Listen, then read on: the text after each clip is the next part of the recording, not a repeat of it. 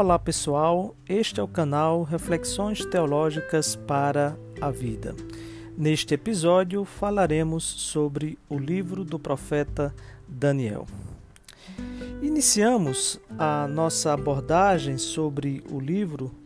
do profeta Daniel, trazendo de forma introdutória alguns aspectos literários. É importante que saibamos que a partir dessa dimensão, a dimensão literária, o livro do profeta Daniel, ele apresenta inúmeros desafios. Desafios pelas características internas do próprio texto, um texto que traz narrativas, um texto, um texto que traz elementos próprios de um gênero literário apocalíptico, mas um texto que, sobretudo, apresenta uma perspectiva escatológica, perspectiva essa que é emoldurada a partir de eventos históricos importantes dentro da história do povo de Deus, dentro da história do povo de Israel, registrada desde o final do século sexto antes de Cristo até o segundo século antes de Cristo, ou seja, um intervalo de aproximadamente quatro séculos. Nessa perspectiva, nós podemos dizer que a tradição do profeta Daniel, ela remonta desde o primeiro período, ou o período da primeira deportação, que é por volta do ano quinhentos e noventa e sete antes de Cristo, quando é, Daniel, chamado de Beltessazar, é deportado de Jerusalém para a Babilônia, junto com os seus três amigos, Ananias, Misael e Azarias, que receberam nomes babilônicos, os nomes de Sadraque, Mesaque e Abidnego. Textos esses, ou referências essas, que encontramos já no capítulo um, verso seis, no capítulo dois, em seus versos vinte e seis. A partir dessa, desse, desse contexto e desse recorte histórico dos quatrocentos anos, ou dos quatro séculos, que o livro do profeta Daniel, ele traz elementos retroativos a esse período, nós identificamos algumas questões que são importantes. A primeira delas é dizer e trazer a referência que, a partir da tradição da Tanakh, ou seja, a partir da tradição do texto judaico, o livro do profeta Daniel, ou o livro de Daniel, para ser mais preciso dentro do argumento que estamos construindo, não é contemplado ou não está classificado como um livro profético. Como nós bem sabemos, na tradição da Tanakh, o livro do profeta Daniel, ou o livro de Daniel, é classificado como um escrito, ou como os escritos. Então, a Daniel, a partir da tradição da Tanakh, não está no conjunto de livros identificados ou classificados como os Neviím, ou seja, os livros proféticos, e sim entre os Ketuvim, os escritos. O principal argumento para essa não classificação do livro de Daniel como um texto profético, e sim como é, um escrito, está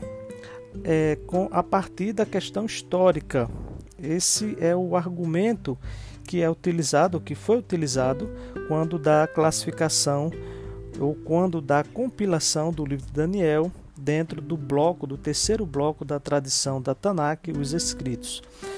Porque o, o livro de Daniel, ou a tradição profética de Daniel, ela é compilada, fixada numa data posterior. É, data essa que remonta ao segundo século antes de Cristo. Portanto, nesse período, a tradição judaica já havia compilado, sistematizado, organizado todos os livros proféticos, ou seja, todos os livros que compõem os Neviim. Nesse sentido, Daniel não mais foi classificado como um livro profético, e sim dentro dos escritos. Então, o argumento utilizado é, ou foi, o argumento histórico, pois é um livro que foi fixado ou registrado posteriormente à data já da compilação dos chamados livros proféticos dentro da tradição da Tanakh. Essa classificação ela é posteriormente reorganizada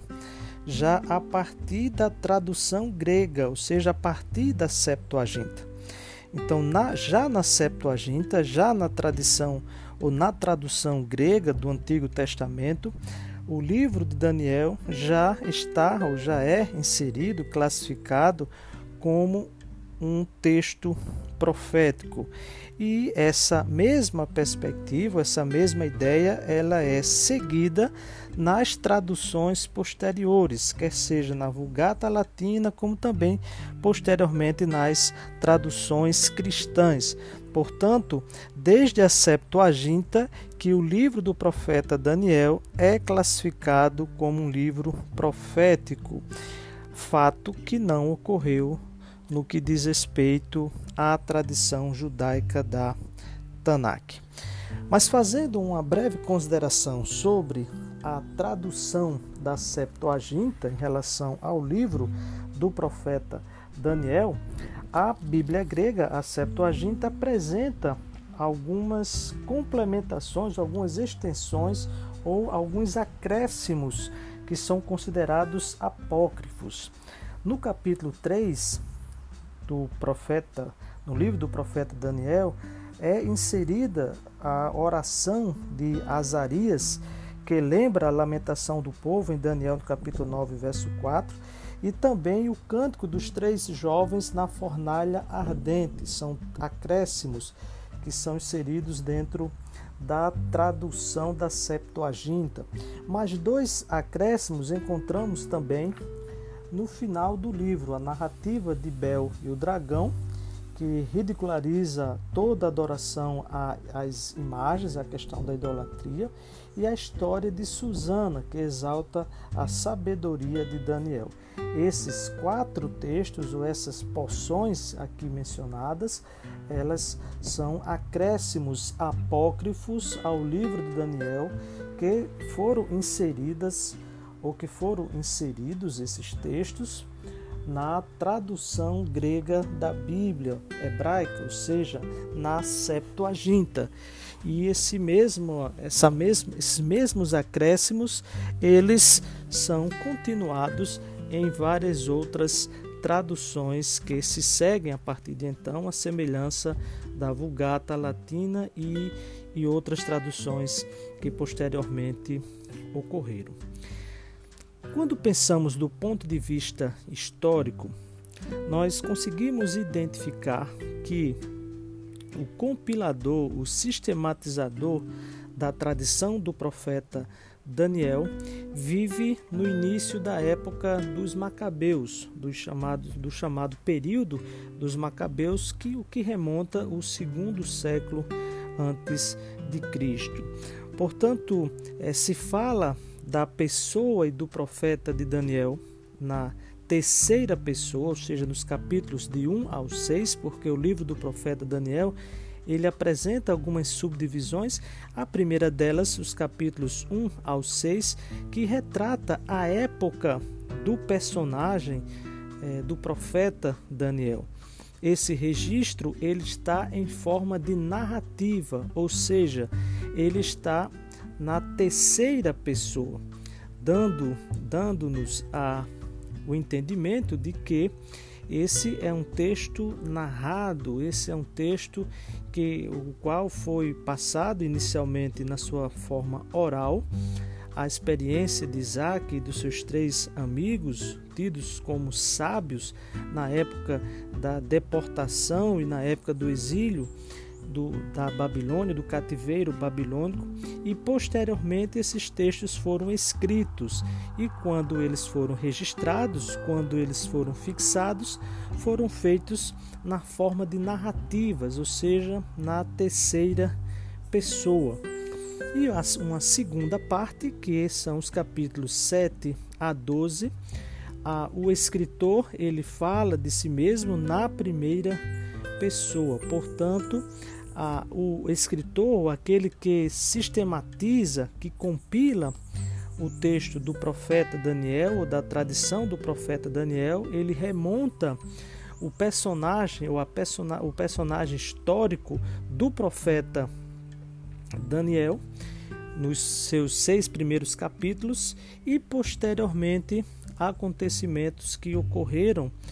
ainda no período do cativeiro babilônico, a sucessão de reinos ali que exerceram domínio sobre o povo de Israel, até o período do próprio compilador ou sistematizador,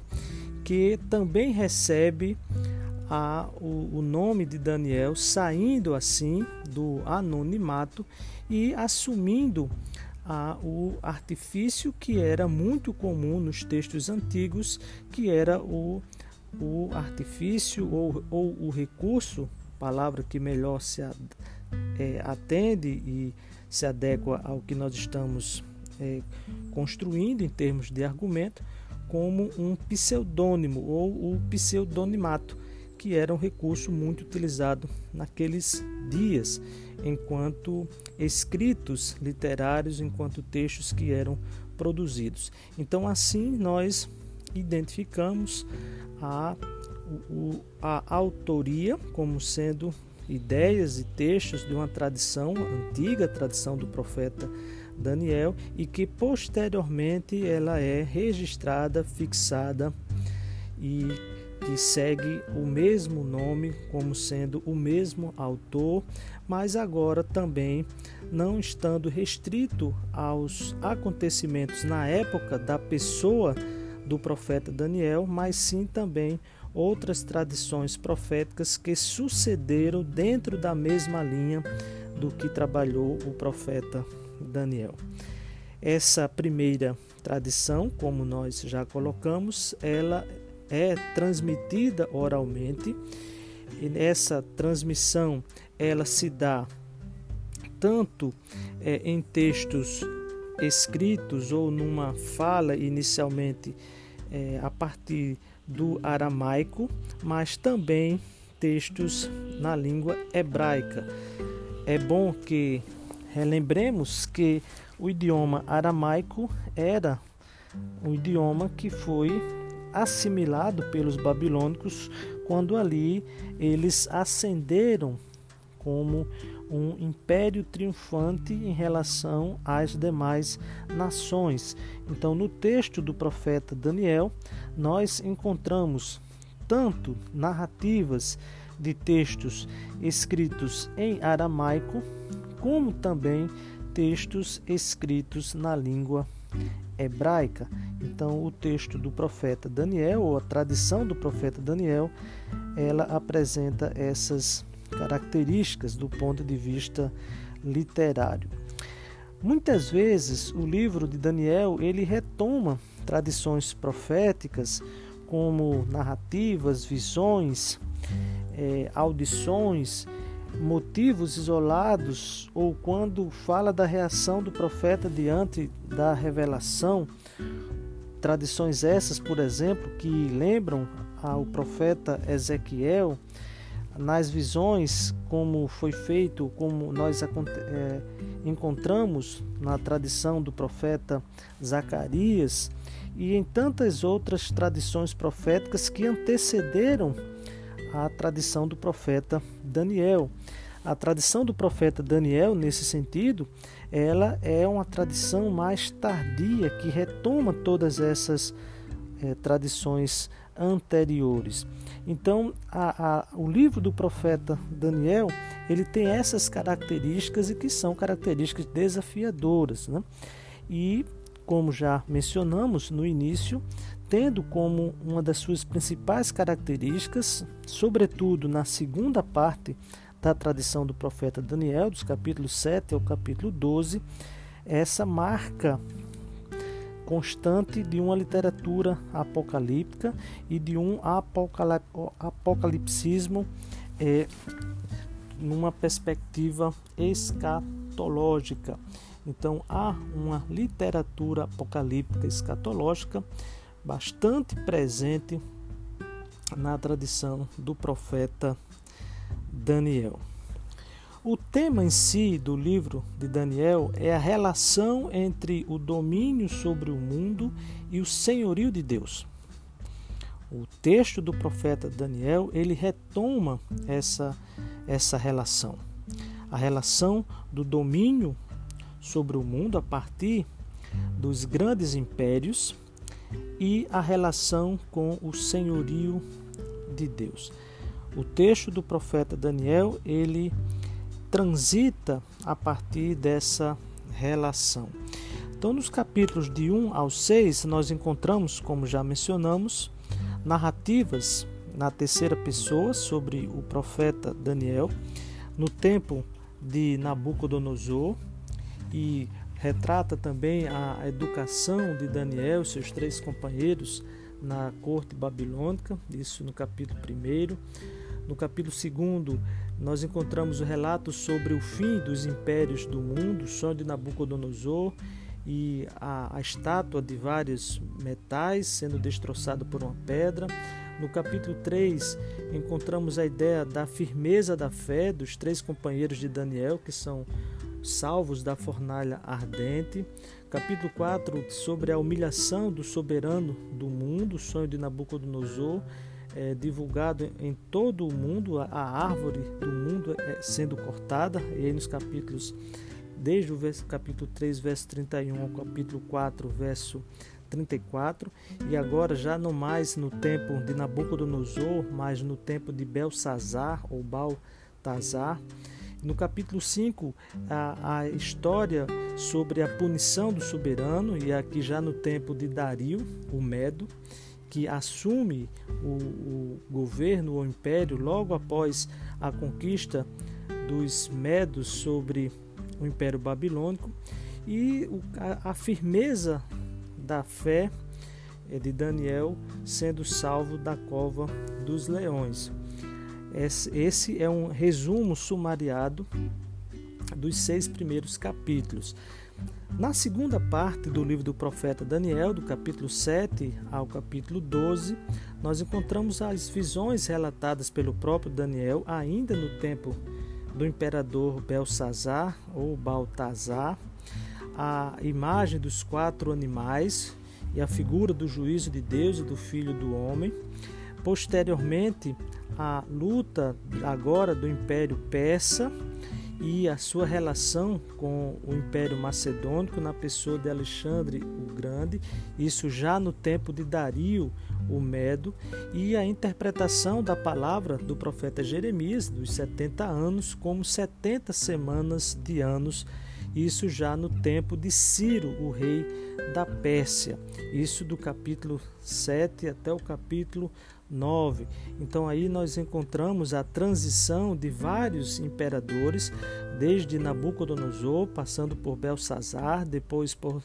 Dario e depois por Ciro, chegando aos três últimos capítulos, que é a visão final do livro, com uma retrospectiva, numa perspectiva agora mais é, apocalíptica e escatológica, fazendo uma retrospectiva histórica da forma em que essa profecia ou essa tradição profética ocorre desde Ciro até o imperador Antíoco quarto Epífanes, isso no segundo século antes de Cristo, com as ideias de juízo, redenção e as, as ideias escatológicas, ou seja, as ideias dos últimos dias, tendo na ressurreição a certeza da vitória final.